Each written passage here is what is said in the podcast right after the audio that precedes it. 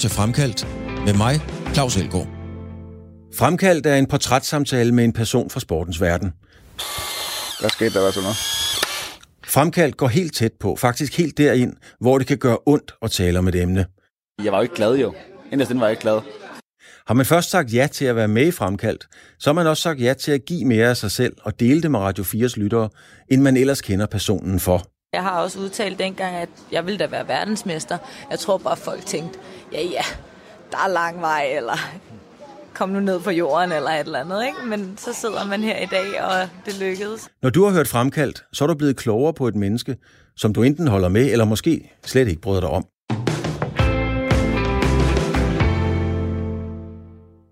Racerkøren John Nielsen står for en af de mindeværdige og helt store præstationer i dansk idrætshistorie, nemlig sejren i Le Mans i en Jaguar-racer i 1990.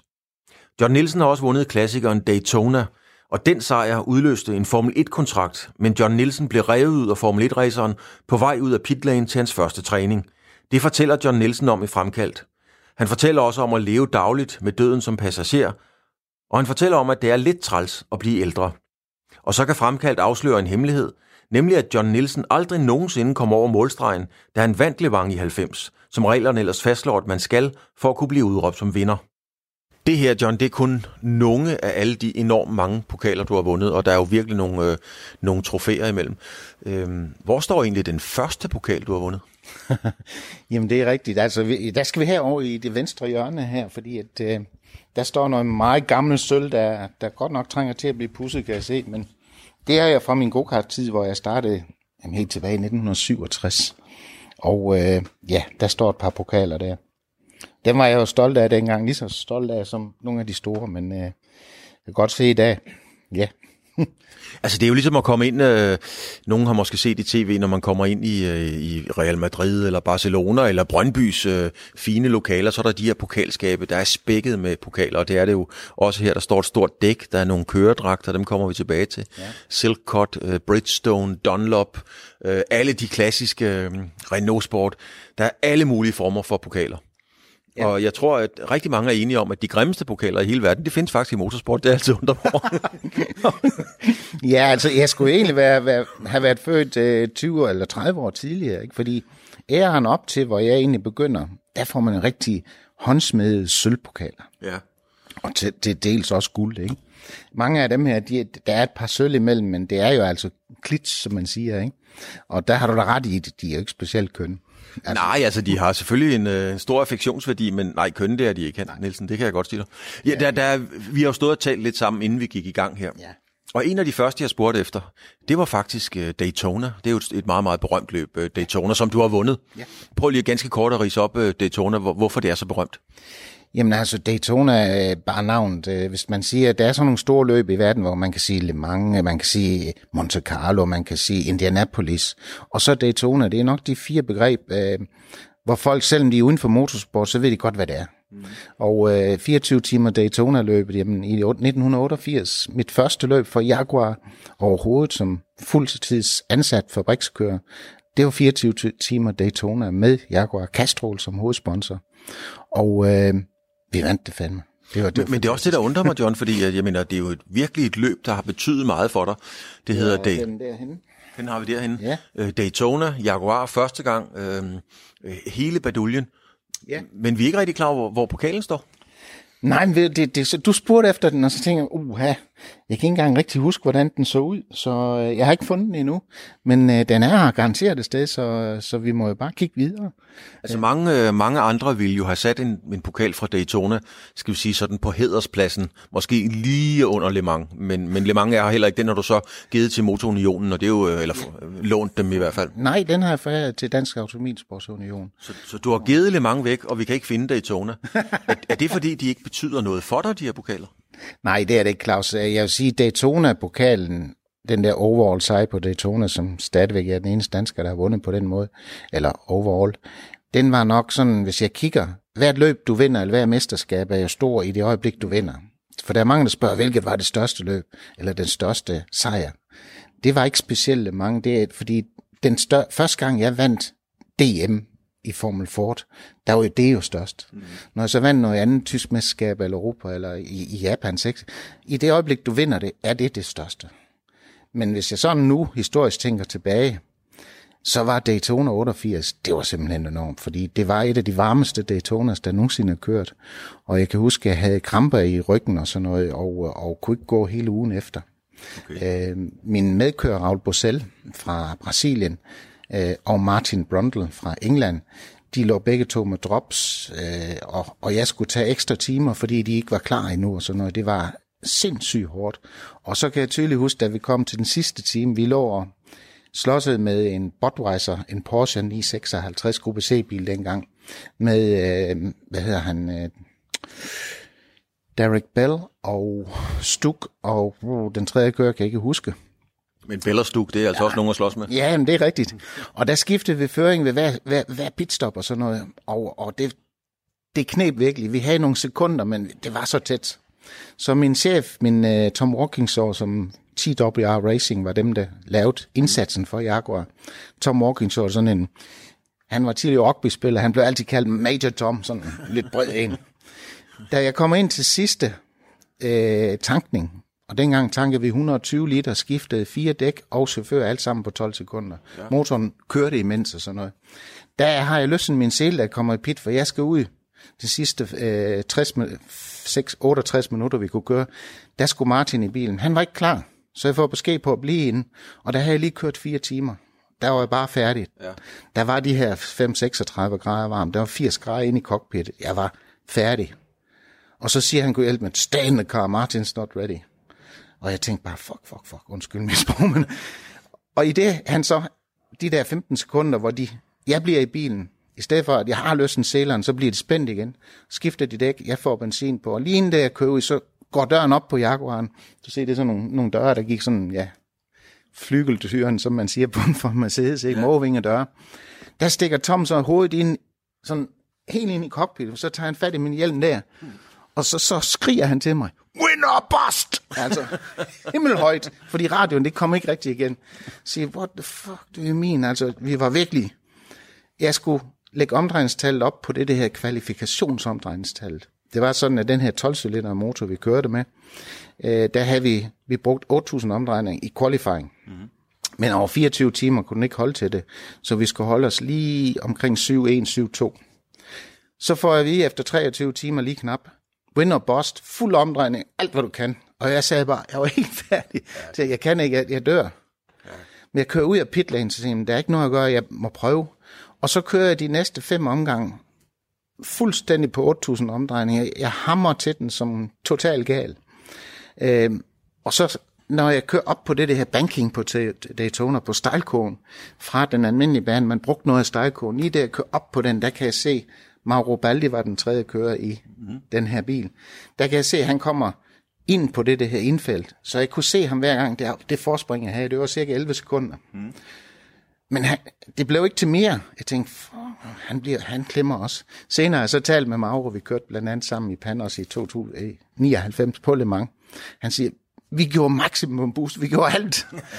så vi kører simpelthen den næste 15 omgang, kører vi på den måde, og han kommer lidt tættere på mig, og jeg tænker, jeg skal, det nytter ikke noget, vi skal vinde det her. Og du havde ikke mere at give af? Jeg havde ikke mere, og bilen havde ikke mere, Nej. vi var færdige.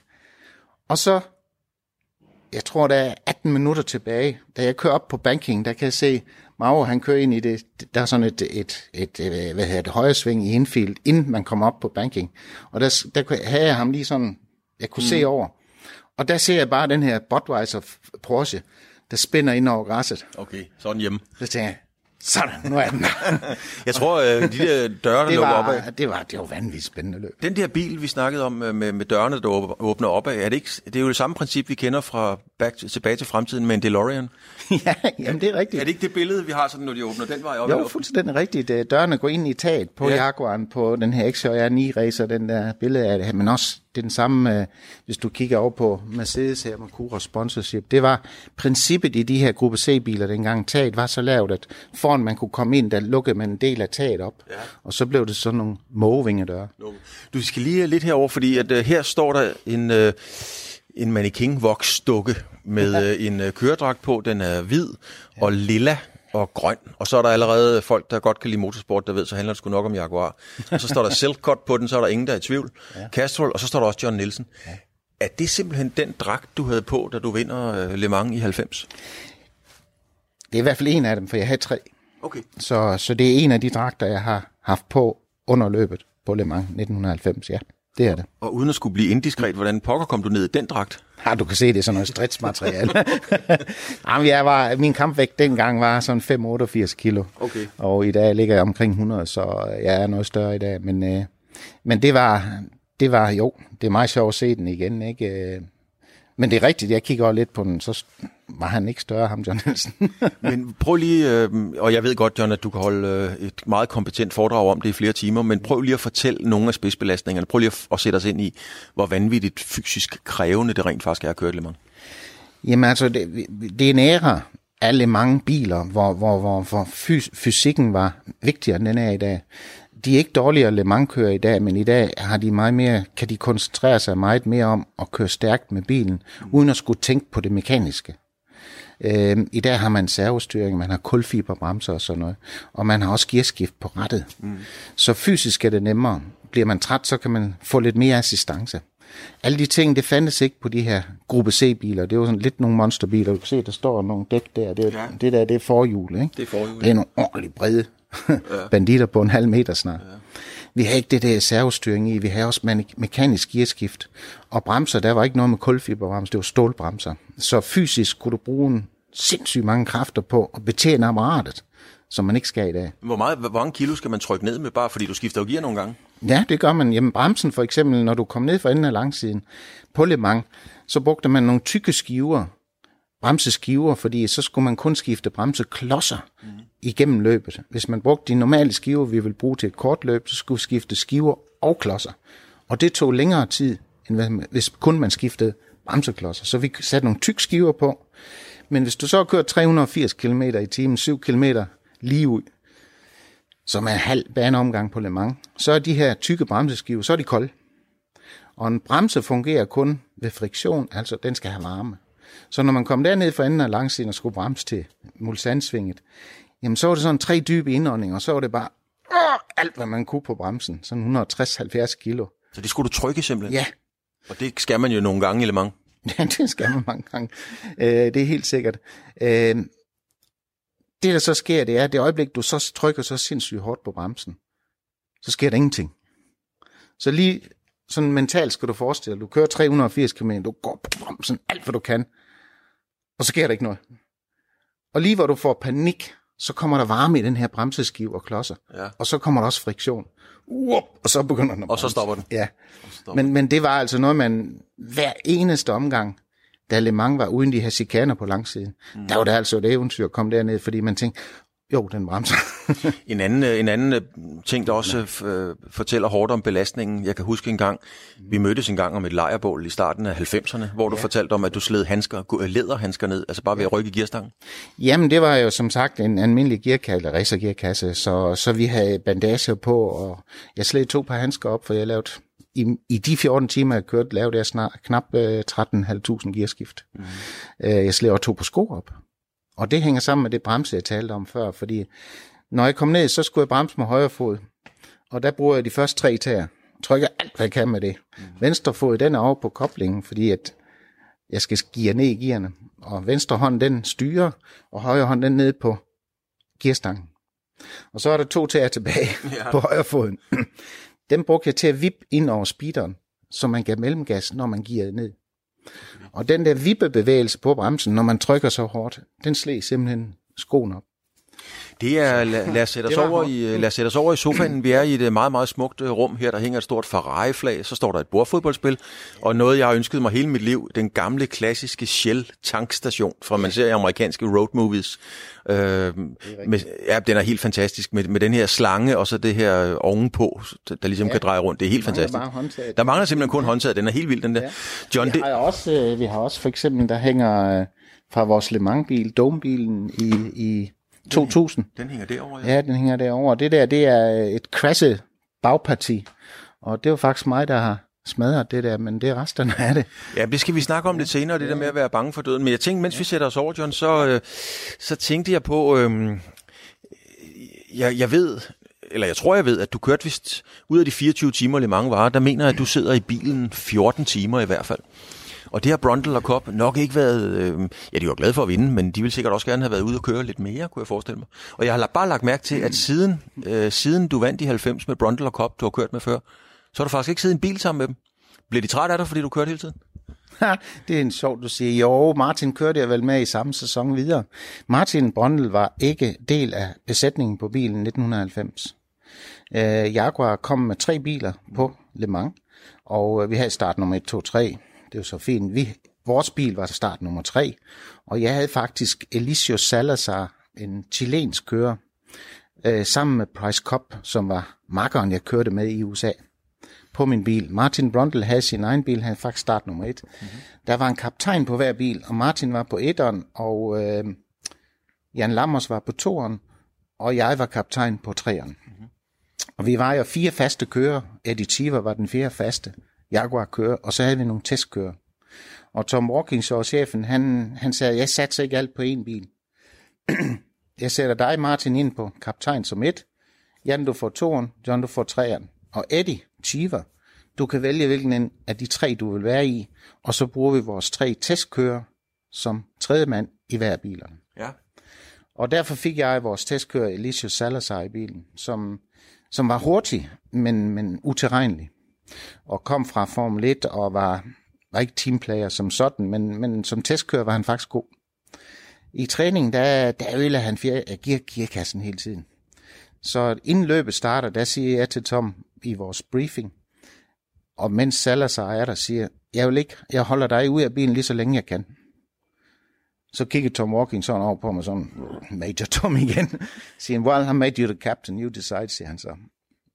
Og så, så var Alicia lidt sur på mig, men jeg siger, det nytter ikke noget, du har ikke kørt Le Mans før. Du har ødelagt gearkassen to gange i træning. Jeg sætter dig kun i bilen, hvis det er nødvendigt. Og så starter løbet, og det går faktisk fint, og så når jeg omkring midnat, der er vi ved at være op, skifter føring lidt øh, med, med øh, med en brun Porsche, kan jeg huske, og sådan noget, og det går rigtig godt. Price, han var fantastisk dygtig, men han havde det problem i de her biler, der var ikke aircondition, det, var, det er der i dag. I dag må der kun være, tror 10 grader over ambient, altså over den temperatur, der er udenfor. Hvis det bliver varmere, så skal man ind og reparere, der er conditioning i. Dengang havde vi over de 24 timer en gennemsnitstemperatur på over 70 grader i bilen. Oh. Så Price han havde et problem med, at han, han svedte meget og han kunne ikke restituere hurtigt nok, så han skulle gerne være i hvert fald 3 til fire timer ude af bilen, når han kørte et dobbeltstint, altså cirka to timer. Mm. Og øh, der klokken to om natten, der kommer jeg i pit, der har jeg kørt et firedobbelt stint. Jeg skal ud af bilen, fordi reglerne er sådan, at man må køre maks 14 timer, maks 4 timer ad gangen, så skal man have to timers pause, for at man må komme tilbage. Så jeg skulle ud af bilen. Price, han var ikke klar endnu. Så jeg vidste, at den næste kører, jeg måtte have i bilen nu, det var Salazar. Oh. Ja, og vi var lige godt i føring. Ja. Så da jeg ruller op af pitlane og, og, og løsner min sæler og gør klar til at lukke døren op, der står der selvfølgelig en kører op i pitlane med hans uh, drikkedunk under armen. Der hænger faktisk en drikkedunk derovre, jeg kan vise dig. øhm, og, og med hans sæde i den anden hånd, fordi at jeg var større end ham, så han puttede hans sæde ned i mit. Øh, og så havde vi to sæler, og de grønne, det var mine, det var de, de korte, ja. og de blå, det var de lange, fordi han rykkede sædet frem, det var hans, eller Price Kops, fordi så passede sæler og pedaler til køren, når han hoppede i. Han står klar, og han lukker døren helt op, og lige det han sådan vil hjælpe mig ud af bilen, der kommer der en bagfra og hiver ham væk. Og grunden til det, det er op ad pitlagen, mens jeg er klar til at skal hoppe ud i bilen, der kommer der en radiomelding på min fra Tom Walkingshaw, hvor Tom han siger til mig, John Martin has broken. Do you want him? Altså Martin Brundles bil var gået i stykker. Oh. Og dengang var reglerne sådan, Claus, at hvis man havde flere biler tilmeldt ja. af samme slags i samme team, så må de kører, man havde, hoppe fra bil til bil. Okay. Det må du ikke i dag. Hvis du er tilmeldt på nummer 23, den udgår, så er du færdig. Så er du færdig, ja. ja. Og det var jo derfor, jeg satte på ikke at tage Salazar i bilen, fordi hemmeligt, og det har jeg aftalt med Tom, siger Tom, I'm expecting one of the other two cars to break down that's why I'm keeping Alicia out. Well, I made you the captain, siger han så igen. så, så jeg satte på en af de to andre, gik i stykker, og så havde jeg jo gode kører. Ja. Eller så han er ikke glad for dig? Nej, det er han ikke. Så siger jeg selvfølgelig på knappen, jeg stikker næsten på fingeren og siger, yes please, fordi Martin er også den dag i dag den bedste partner, jeg har haft. Det er der ingen tvivl om. Øh, så der kommer den her kører bagfra, og hiver Salazar væk. Han springer i bilen, jeg snører ham i, og så kører vi ud, og så vinder vi lang. Og det er Martin, der hopper i bilen. Der. Det er simpelthen Martin, der hopper i? Altså, ja. Har du snakket med, med Salazar siden? Ja, det har jeg, og det gør jeg faktisk en gang imellem stadigvæk. Eller jeg snakker ikke med, jeg møder ham, fordi han kommenterer faktisk Formel 1 på Chilensk TV. Og en gang imellem så møder jeg ham, men, men uh, vi er ikke gode venner stadigvæk. Og det kan jeg godt forstå. Hans navn står på bilen den dag i dag. Mm. Men han har ikke kørt en centimeter, han var heller ikke på podiet. Nej.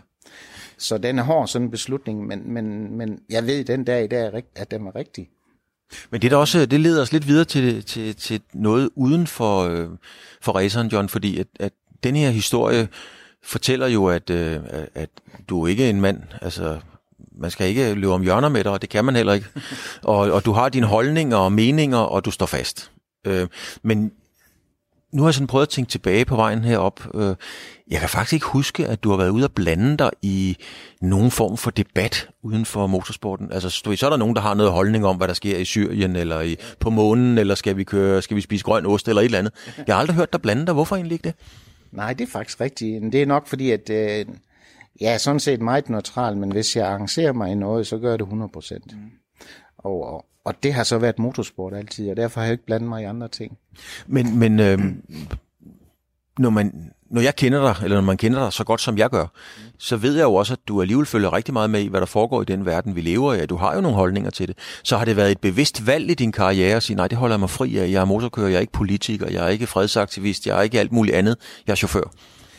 Ja, det har det det har det. Nu, nu hvor jeg ikke er, er professionel mere og sådan noget, så har jeg da mere en mening til andre ting og sådan noget, men, men jeg blander mig sådan set ikke i det. Øh, jo, uretfærdigheder, dem, dem, men, men jeg går ikke ind i noget debatter offentligt på det og sådan noget, det gør jeg ikke. Så du har aldrig overvejet at blive politiker? Ah, nej, det, det har jeg ikke. Øh, nej, jeg er mere en handlingsmand. Øh, øh, jeg hader kontorarbejde, selvom det er en del af mit liv i dag. Så to-tre timer på kontoret, så skal jeg bare ud, så skal jeg have noget luft. ja, fordi jeg tænkte bare, øh, jeg kunne godt se dig som politiker. Jeg skal nok lade være med at tænke på, hvad for et parti det er så også lige meget. Men så i den kontekst kommer jeg bare til at tænke på, kunne være, man kan være og man kan køre motorløb og så være socialist. Men skal vi bare lade det svare hænge i luften? ja, det, det tror jeg, vi skal. vi lader den hænge lidt ja, der. John, jeg har fundet, øh, jeg har fundet et, øh, et billede, eller no, noget video, vi lige skal se. Fordi lad os lige komme tilbage til, øh, til Le Mans. Det her det er faktisk slutningen på Le Mans i 90, så jeg håber, det er det rigtige, jeg har fundet. Ja. Vi kan lige prøve at høre noget lyd hernede fra først. Øh, prøv lige at fortælle, John, øh, hvad, hvad der sker her. Jamen, det er den berømte, i hvert fald hvis man er lidt engelsk, øh, så er Murray Walker, der kom til at få Le Mans her i 1990. Og øh, for første og eneste gang i Le Mans-historien, hører Murray, han siger, at bilerne kommer ikke tilbage til pitten.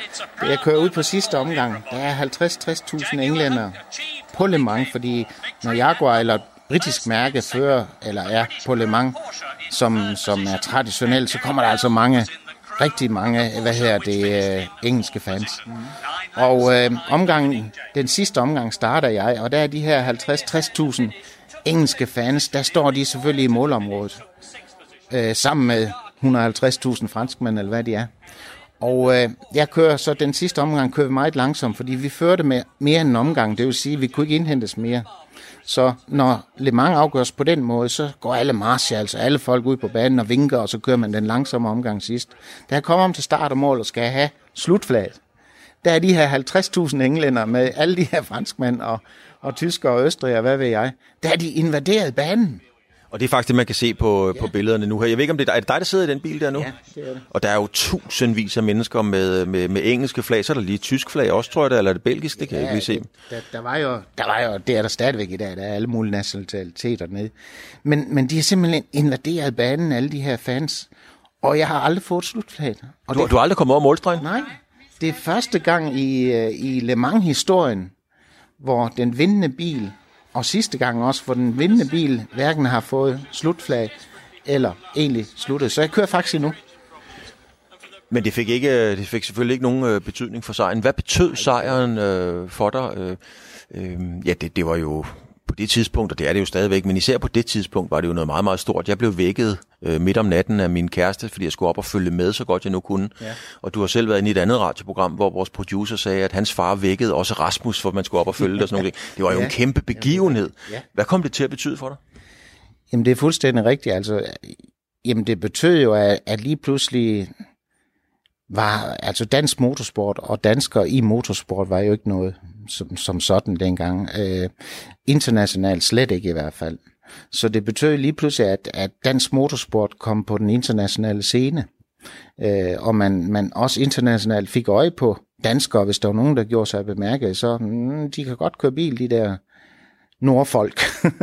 Fordi vi havde jo faktisk svenskere, der var rigtig dygtige og sådan noget, men der var ikke rigtig danskere internationalt. Så det var et gennembrud for dansk motorsport. Mm.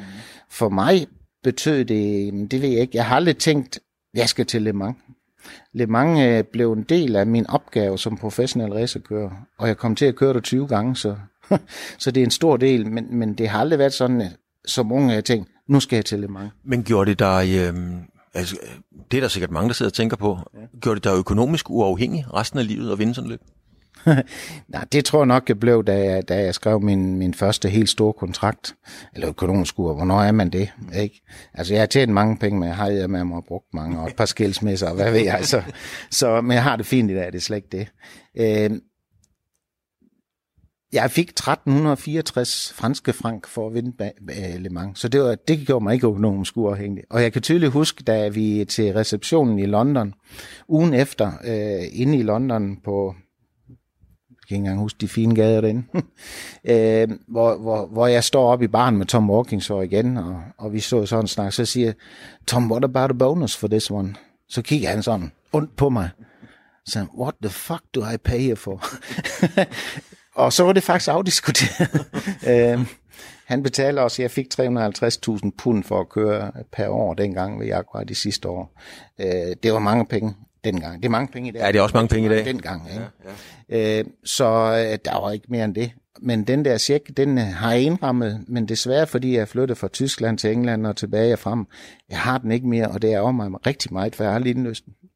Men når man får så mange penge, og man kører på det niveau, så skal man jo også virkelig øh, bremse meget sent og gå til yderligheder. Man skal gå til grænsen, ja. kan man sige. Ikke?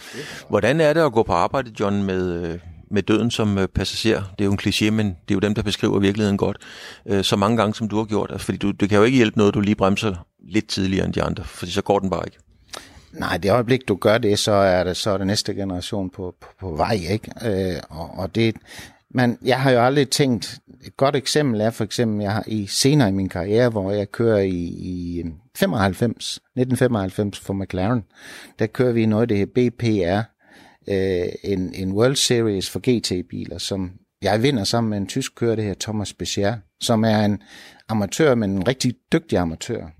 Et godt eksempel i det er, at Thomas, når vi kom til en ny bane, så kørte han, og så, så sagde han bagefter, uh, har du set der i sving 4, der, der er ikke meget plads, hvis man gør af, og, og, og i sving 7, der, der, der, der, der er kun grus og sådan noget, ikke? Så siger han, nej, det har jeg slet ikke lagt mærke til. Jeg ser kun på det asfalt, jeg skal bruge, og hvordan kan jeg bruge det bedst. Mm. Som privatkører, der kigger han på, hvis nu jeg kører af her, hvor sikkert er det for mig? Ja. Det, det vil sige, det er måske en god forklaring. Altså, jeg har aldrig tænkt over, at øh, hvis jeg ryger af her, så, øh, så er der ikke plads nok til at køre af, så slår jeg mig. Men du har, du, har, du har jo slået dig, fordi ja, ja, i starten af 80'erne var det 84 i Monaco. Ja. Der laver du et ordentligt brag. Prøv lige at fortælle, hvad der sker der. Jamen det gør jeg, altså jeg, i 83, der blev jeg nummer to dernede i Formel 3, og i 84, der skulle jeg bare vinde det her løb. Det, hvis du kigger lidt historisk tilbage, så dem, der har vundet Formel 3 i Monaco, de faktisk også kørt Formel 1. Ja. Så øh, ved at blive nummer to i 83, så tænkte jeg, det her, det duer ikke. Jeg skal vinde det her løb. Øh, ugen inden Monaco, der var der et kvalifikationsløb på Paul Ricard, som ikke er ret langt derfra, øh, i Frankrig. Og øh, det vandt jeg, så jeg kom til Monaco med start nummer et. Og qualifying, det kører rigtig godt. Jeg er på pole position, da jeg bliver flaget af. Øh, men så en halv omgang senere, så er der en italiener, der hedder, øh, ikke Ivan Capelli, øh, Claudio Lanches, som tager mig med et par tusinddel, og så skal jeg faktisk starte to. Jeg tænkte, det var satans, undskyld mit, mit sprog. Øh, men men det, var, det var irriterende. Og øh, under træningen, der havde jeg det, det her havnesikanen. Du har, har set Monaco, man kører igennem tunnelen. Ja, det kan du tro, ja. ja. ja. Der kører man igennem tunnelen, og efter tunnelen, så kommer man langs havnen, og så bremser man hårdt i dag, så er der en venstre, en højre og en venstre, rigtig skarp første gear i dag. Det var det ikke dengang, der kom man igennem tunnelen, og så fulgte man autovandet, så var der en åbning i autovandet, og så krydsede man sak, sådan lige ind igennem det hul. Stadigvæk i, i 6. gear med næsten fuld gas. I Form 3 faktisk med 240 km i timen. Oh. Ja, og i træningen, qualifying med, med gummi, altså med dæk på, qualifier, som det hed dengang, dem har man ikke mere, de hang så fast, at der havde kørt fuld gas igennem det. Jeg havde ikke overhovedet lettet det. Jeg holdt bare handen i munden. Nå, så, så går starten, og øh, Claudio Langes og jeg, vi slås lidt om, hvem der skal føre det her løb på vej op til casinoet. Og jeg er lidt på yderbanen, så jeg tænkte, mm, jeg må trække mig. Og så er jeg to. Og så kører jeg der to omgange, eller tre omgange bag ved ham, og tænker, det her, det Jeg fik lidt skidt på dækken derude på casinopladsen. Bagfra var det ikke rigtig tryk. Jeg havde styr på Ivan Cabelli, tror jeg. Senere Formel 1 kører jeg øvrigt, øh, som var træer. Øh, så, så det var ikke noget, som jeg tænkte, jeg, jeg simpelthen vinde det her. Så jeg tænkte næste omgang, og det var 6. omgang, tror jeg, jeg holder fuld gas ned i den chikane, fordi når jeg så kommer ud, så har jeg så meget afskud lige før vi kommer ind til venstre svinge, som er ved svømmebassinet. Mm. Der hugger jeg lige ind om ham, så, har ham, så vinder jeg. Sådan havde jeg det i hovedet. Så øh, der på 6. omgang, eller mig det var, der holder jeg simpelthen fuld gas i chikanen. Men der har jeg jo, tanken den er nok tre kvart fuld, og jeg har heller ikke qualifiers på. Så jeg har ikke det samme bid i asfalten, som jeg havde i kvalifikation. Så det øjeblik, jeg drejer ind, og det vidste jeg godt, der drejer jeg ind et par meter tidligere, fordi jeg skal bruge lidt mere plads for at komme igennem med fuld gas. Mm. Men jeg drejer så lige 10 cm for tidligt ind, så da jeg kører ind, der rammer jeg lige kantstenen på venstre side, og så hopper bilen mod højre, og så er hullet i autoværen lige pludselig ikke stor nok. Nej. Så rammer den selvfølgelig på højre side og river hjul af, og ja, stort crash, og hvad ved jeg. Øh, og så var det slut for mig. altså når man, kommer, når man gør det på den måde, John, så er det jo langt hen ad vejen tilfældigheder, der afgør, at man overlever, ikke? Jo, jo. Ja, ja jeg smager med begge hofter og begge partier og sådan noget, og, og måtte også være, jeg var ude i, ja, i godt fire måneder. Jeg kom tilbage til et stort løb, som hedder Macau Grand Prix, mm. øh, som er det stadigvæk den dag, der er sjov nok, øh, det største løb ude, ude i Østen. Øh, og vandt første gang, det blev vundet, det var Ayrton Senna i 1983. Mm. Og den næste vinder, det var faktisk mig i 1984. Ja. Stadigvæk som eneste dansker. Så det er jo mit comeback. Men, men jo, når man ligger der, og, man kan ikke bevæge sig, og man sidder i rullestol, og man skal have hjælp til selv de mest øh, almindelige ting, mm. som menneske nu skal, så tænker man lidt på, er det det her, jeg vil? Men da jeg kom tilbage i bilen, og det var faktisk på Jyllandsringen, vi tog, øh, jeg var fabrikskører for Folkevogn, vi tog time til Jyllandsringen, hvor, fordi at der kunne vi lave en privat test. Og jeg gik med kryk, krykker hen til bilen, og da jeg hoppede i bilen, så tænkte jeg, tør jeg det her mere eller ej? Og jeg glemmer aldrig, da jeg kører ud af pitlane, så tænkte jeg, det føles normalt. Så første omgang, det føles normalt. Anden, tredje omgang, så var det hele ved at være varmt. Så prøv at tænke, nu, nu bremser du sent, som, som du skal som racerkører. Og det gjorde jeg så og tænker, det her det er fint. Og så ikke tænkt over det siden. Altså en racerkører må ikke tænke over faren. Nu tager jeg lige et, øh, et billede af dig, John, her. Jeg skal lige have tændt for ja. fundet kameraet frem her. Og, øh, og mens jeg gør det, så, øh, så skal du lige fortælle mig om en, øh, en ulykke, som øh, jeg også har fundet frem her, som okay. handler lidt om det her. Jeg tror, øh, jeg tror faktisk, det er fra, ja, det er fra Le Mans i 90 også. Øh, jeg ved ikke, om det er noget, du lægger mærke til, eller, eller hvad der sker. Vi skal de her reklamer væk her. Ja. Øhm, når man nu sidder derude og, og kører, lægger man så mærke til at følge med i, hvem der kører galt? Jeg ved ikke, om du kan huske det. Hvad sker der her? Uh, nu skal jeg lige... Nå ja, det var... Det var... Kan ikke huske, hvem det var. Men giver det, giver det stof til eftertanke, når du kører forbi? Du kan se, du kører derude, der er en af dine kolleger, som det jo også er konkurrenter, som bliver båret ud af bilen, når man ved ikke, hvor slemt det er. Altså, hvad, hvad tænker man så? Det er Suzuki, det er rigtigt. Det er Toyota, Takakyu Toyota, det er fuldstændig rigtigt. Jamen altså, da vi kørte forbi der, der er selvfølgelig gulzone. Øh, I dag vil man nok, nok neutralisere løbet. Det gjorde man ikke dengang. Der fik man gul flag i det sving, det drejede sig om. Øh, der kigger man over øh, og, og, og prøver at danse et billede af, uha, det der, den er slem. Øh, jeg tror nok, at jeg spurgte ind til radio, øh, om han var okay. Øh, og det, det kunne de ikke svare mig på. Senere fik jeg at vide, at han var okay. Han var lidt forslået og sådan noget, men, men ellers var der ikke noget. Men det er ikke noget, der sænker dig. Det er det ikke. Nej, det er ikke noget, man, øh, man tænker på, mens man er derude. Det er klart, fordi så kan man ikke køre på, øh, på dit niveau. Nej, det er men, altså ikke. Men det leder mig lidt hen til, nu har du, øh, nu har du kørt med døden som passager, og ved siden af dig ja. har du desværre også oplevet øh, konkurrenter, kolleger, ja. øh, miste livet derude. Det har jeg. Øhm, nu kører du ikke mere, John. Nu har jeg taget et billede af dig, og det skal du fortælle mig. Du, du ser sådan der ud. Hvem er det? Ja. Hvad ser vi på det her billede?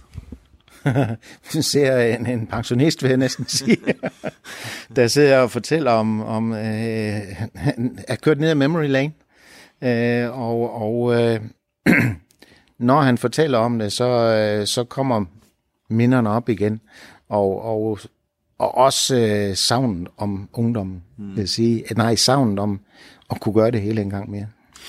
Når jeg, når jeg lige finder det frem nu, så er det jo selvfølgelig fordi, når man kører Le Mans, og man kører Daytona og alt det der, ja. så er man vel på et eller andet stadie, sådan man føler sig, om ikke udødelig, så i hvert fald usårlig. Altså den, den følelse har man vel på en eller anden måde. Jamen altså, som, som professionel racerkører, så er man jo en, en investering af den, fra den arbejdsgiver, man arbejder for. Og, og det er man, øh, man er meget fætteret, og, og man lever i en fantasiverden, fordi at man bliver passet på i, i, i hoved og røv. altså, jeg havde jo næsten, jeg havde godt 300 øh, rejsedage om året i de der år. Jeg var, øh, jeg gjorde ikke noget selv. Jeg kunne ikke bruge nogen penge, fordi jeg rejste hele tiden og så videre. Øh, jeg havde planer om, hvad jeg skulle spise, hvornår jeg skulle spise det, hvornår jeg skulle sove, hvor mange timer jeg skulle sove, hvor jeg skulle træne. Øh, jeg pakkede ikke selv mit tøj eller noget, fordi at min træner, han stod der, hvor jeg ankom i den lufthavn, stod han klar til mig, og så havde han et program til mig. Man, man lever i sådan en, en mærkelig, øh, og det tror jeg alle, hvis du taler med professionelle øh, sportsfolk, øh, man, man, jeg vidste jo ikke engang, hvordan man går ned på posthuset og sender et brev. Jeg, Nej. altså, du ved, Nej, det, det, den det historie har vi hørt. Altså, det, ja. det, det er meget... Øh, det, det er meget almindeligt, at man har den opfattelse. Men nu, da du kigger på billedet, John, så siger du, øh, der sidder en pensionist. Nu ved jeg ikke lige, hvordan en pensionist ser ud, men, men du ligner jo på ingen måde, øh, hvad skal man sige, sådan et klichébillede af en, øh, af en pensionist. Men du er jo blevet en voksen mand. Ja. Og, øh, og alternativet er jo heller ikke rart, nej, kan, nej, kan man sige. Men hvad for nogle tanker gør du der nu? Fordi altså, når man sidder ude i bilen og kører Daytona, vinder Le Mans og det der, og man har den der usårlige fornemmelse, ja. Ja, nu sidder du her og er blevet en voksen mand. Altså, hvad, hvad for nogle tanker gør man så så, når man ikke lige tænker tilbage, men frem? Jamen altså frem, øh, jeg, jeg er jo i den heldige situation, Claus. Jeg har aldrig følt, jeg har arbejdet. Nej. Fordi jeg lever, har levet af det, jeg havde passion for. Og i dag, der lever jeg af det, jeg har lavet. Og det var det, jeg havde passion for. Ja. så, så, så jeg lever egentlig et liv så, øh, lidt på en lyserød sky, sky øh, hvis man må sige det, i det, jeg laver det, jeg helst vil. Mm. Øh, og derfor siger jeg også, da jeg ser billedet, og når jeg ser nogle af de ting her, ikke, øh, jeg vil, det hele, jamen skulle jeg gøre det, så var det samme igen. Der kan godt være et eller andet sted, hvor, hvor da jeg i 1985 underskriver en Tyrrell-kontrakt til Formel 1, og det ikke bliver til noget. Hvad, hvad, hvad, en Tyrrell, hvad er det for noget? Jamen, uh, Tyrrell-teamet... Nå, Tyrrell, okay. Ja, ja. ja kendt Tyrrell. Du får simpelthen en kontrakt til Formel ja, 1 der? det gør jeg. Efter, efter jeg vinder Macau 1984, på vej hjem, hvor jeg flyver over London, der var der, da jeg lander i, i Gatwick Lufthavn i London, der var der udkald til John Nielsen. Han skulle komme hen til informationen, og det gør jeg så. Og der står der så en mand, der hedder Ken Tyrrell. Han siger, I need to speak to you. mm-hmm. der sad, sad også en mand, der hed Mike Earl, som havde et team i Formel 1 dengang, der hed Onyx. Ken han ville snakke med mig, fordi at, uh, han ville godt lave en aftale. Og det var jeg da absolut opsat på, så min dengang manager, Nikolaj Jendrix, og jeg, jeg ringede til Nikolaj, siger, du, eller Nick, som han, vi kaldte ham, du er nødt til at komme til London nu, for vi skal ned til Tyrell og snakke med dem. Så øh, nogle timer senere, så han var faktisk i, han var faktisk i England. Så han kom, og vi kørte ned til Ken Tyrell, og så lavede vi en aftale dernede, Nu var jeg Formel 1-kører. Og så fløj jeg hjem. Okay. Øh, dengang var et Formel 1, og det er meget sjovt, dengang var et Formel 1-budget 3,5 millioner US dollar, Ja. som var mange penge dengang. Det er jo mange penge i dag, men, Jo, jo. men i, i dag, hvis du kender Mercedes, 2019, der har de et budget på 300 millioner pund. Ja. Det er sindssygt. Men det var altså mange penge engang. Og Ken han siger til mig i det her møde, I have got 3 million dollar from First National. Øh, det var ret travelers check eller sådan noget. I need half a million. Så siger Nico, dem kan vi skaffe. Vi skriver under på kontrakt, så var Formel 1 kører, så fløj jeg hjem. Siger nu, jeg holdt det hele hemmeligt, fordi jeg var, det, må, det skulle jo komme med et stort knald. Og øh, så skal jeg lave den første testkørsel øh, i foråret 86 øh, på Brands Hatch. Mm. Og øh, er derovre, og, og jeg har været i England et par gange, og vi har lavet sæde og alt det der, og skal til at, at, at, køre ud på banen. Og i det jeg sådan set øh, er ved at køre ud af, bag, eller ud af garagen, så, øh, så kommer sådan en krak i, øh, krak, krak, krak i, i telefonen, han har sagt i radioen, hvor Ken han siger, og stiller sig foran bilen, så siger, John, I can't let you out. The money hasn't arrived. Det var absolut deadline. De halv, den halv million dollar, som Nico var sikker på, at vi skulle kunne skaffe, og han havde også en sponsor, det var faktisk øh, en tegneseriefigur, den lille orange hed den. En amerikansk tegneseriefigur dengang. Og det skulle bilen have været orange, og sådan noget sjovt noget. Øhm, og så var der en anden kører, der fik den plads, og det var faktisk Martin Brundle, som senere blev min partner i Jaguar, som i dag er Formel 1-ekspert på Sky Sport. Hør, hører du nogle gange øh, den lyd ind i hovedet? Og så kommer der lige en time over. Det gjorde, det gjorde jeg mange år, ikke? fordi at, at øh, jeg er jo den generation, Gerhard Berger, for eksempel, ja, Ricardo Patrese, Alain Prost, øh, Michele Alboreto, øh, altså dem var jeg, synes jeg jo, jeg bankede dem i Formel 3, jeg synes jo, jeg var lige så god, eller jeg var overbevist om, at jeg var bedre end dem. Og der var jeg selvfølgelig jaloux øh, i, i, i en del år der, men, men da jeg fandt ud af, at mit vindue til Formel 1, det blev lukket, fordi det er kun åbent i to-tre år for en kører, hvis du har talentet. Mm-hmm. Hvis ikke du kommer ind der, så er næste generation på vej. Da mit vindue lukker, der Altså, prøv at gå ud på, på en go-kartbane, spørg de, spørg de her pojker, der kører go-kart, ikke? Hjelmen er større end resten af. Hvad vil du være, når du bliver stor? Ikke? Det første, de siger, Formel 1 kører. Ja, det er klart. Sådan var jeg jo også. Ja. Der er jo skyklapper på, det er en retning. Ja. Da jeg fandt ud af, at nu bliver jeg ikke Formel 1 kører, så er jeg nødt til at, ligesom at lukke de skyklapper op. Og så kigger jeg på, hvis jeg skal være professionel racerkører stadigvæk, hvor skal jeg så hen?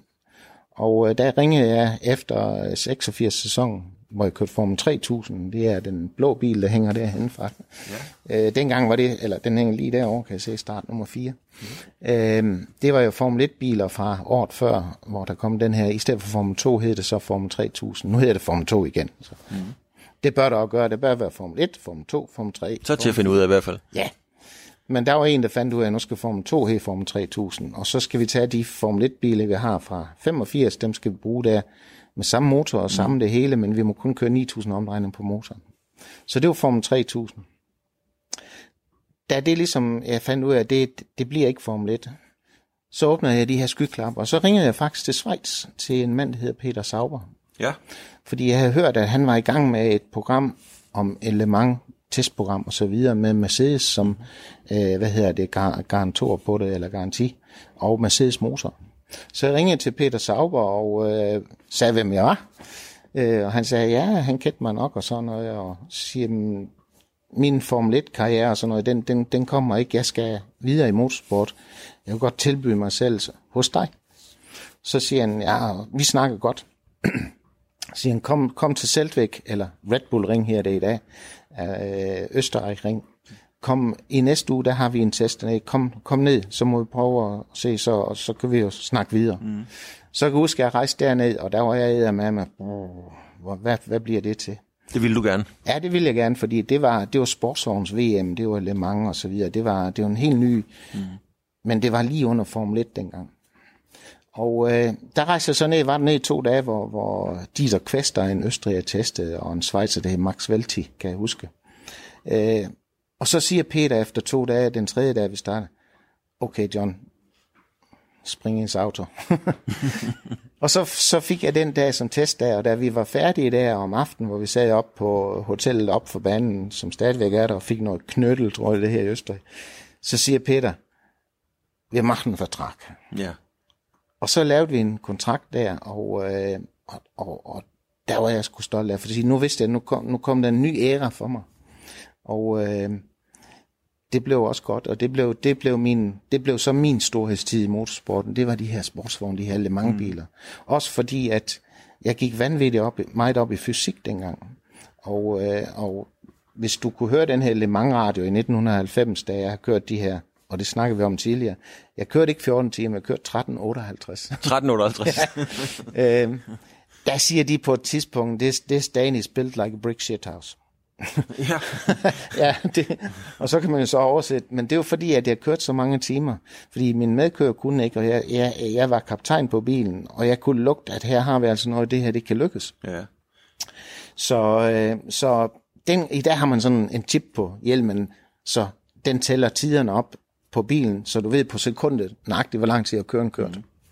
Dengang der stod der sådan en lille monsieur med en kasket og en vest på, og så skrev han jo i sin lille, hvad hedder det, bog, øh, kl. 13.52 stiger John Nielsen ind, og kl. 15.44 stiger han ud. Jo. og sådan, når løbet var over, så lagde han det hele sammen, og så måtte det ikke komme over 14 timer. Og jeg kan tydeligt huske, da vi startede den sidste time på Le Mans, der siger Ian Reed, min ingeniør, han siger til mig, uh, it's going to be tight with, with driving time. Nej, um, vi var nødt til at køre, fordi vi kunne ikke stoppe, fordi vi var ikke ret mange sekunder foran den brun Porsche, som var toer, som så går i stykker øh, 8 minutter før, så vi har nok vundet alligevel, men det ved man jo ikke. Øh, løbet over og det hele, og så med Sødage, så regner han sammen. Og så får han det til 14 timer og 2 minutter. Det betyder, at så er vi diskvalificeret. Okay. Men, men vi er jo i en tid her, hvor, hvor, hvor han, har, han har også været op 24 timer. Det kan godt være, at det femtal, han har skrevet, det er, han regner som et otte-tal, eller et sekstal, hvad ved jeg. Så vi, han får nogle Jaguar-kasketter og t-shirter, hvad ved jeg, og han regner igen, og de regner igen. Og så kommer der officielt resultat ud på 1358. 1358. Ja. John, vi skal lige prøve at kigge på, øhm, på billedet igen, fordi det plejer jeg faktisk ikke at gøre. Nej. Men øh, det er jo rigtigt, når du fortæller, at øhm, du har altid været god du har for det første været en super dygtig racerkører, det er jo hævet over enhver tvivl, når du bare kigge over på pokalskabet. Men du har også været god til at skabe dit eget rum, din egen æra, som du selv siger. Du har været god til at, at, at skabe din egen plads, og tage din egen plads, fordi du har været så dygtig. Nu er det en anden plads. Nu ja. kigger vi på billedet igen, og nu sagde du, du lignede en pensionist. Det gør du altså ikke. Men du sidder her, du har, øh, du har et par øh, briller på, du har ja. et lille overskæg. Øh, ikke så meget hår, det har du ikke Nej, haft ja. i mange år. Jeg tror sgu aldrig, de år, alle år, jeg har kendt dig, har du haft hår. Nej, shampoo, det er ikke noget, jeg Det er shampoo, det er ikke det, du går ned på shampooen i hvert fald. øhm, men er man, øh, er du, er du, er du bange? Det, jamen, kan jeg lige så godt spørge lige ud. Er du bange for at blive gammel? Altså, når det er? Jeg er ikke bange for at blive gammel. Øh, jeg er irriteret over det. Fordi at min krop vil jo ikke de samme ting, som, øh, som den ville eller kunne, da jeg var yngre. Mit hoved vil stadigvæk. Og det er selvfølgelig lidt en kamp, men, men det er en menneskelig kamp, og det er noget, jeg må affinde mig med. Mm. Men nogle gange kan jeg fandme godt blive irriteret over det. Ikke? Mm. Øh, men alternativet, det er altså meget værre. Ikke? Det er det. Så, så jeg er glad over hver dag, jeg står op, og, og, og jeg har opgaver og, og laver det, som jeg har lyst til. Men kommer der en ny ære for dig, eller er det ved at være der, hvor du siger, let's call it a day, angående motorsport? Nej, altså jeg, jeg bliver pensioneret den dag, jeg dør. Altså, jeg lever i dag af motorsporten, fordi jeg har været aktiv i den. Øh, jeg har været teamchef i en del år øh, i Team Flexlease, hvor vi har vundet tre ud af fire mesterskaber, og det har været en fantastisk. Vi stoppede i år.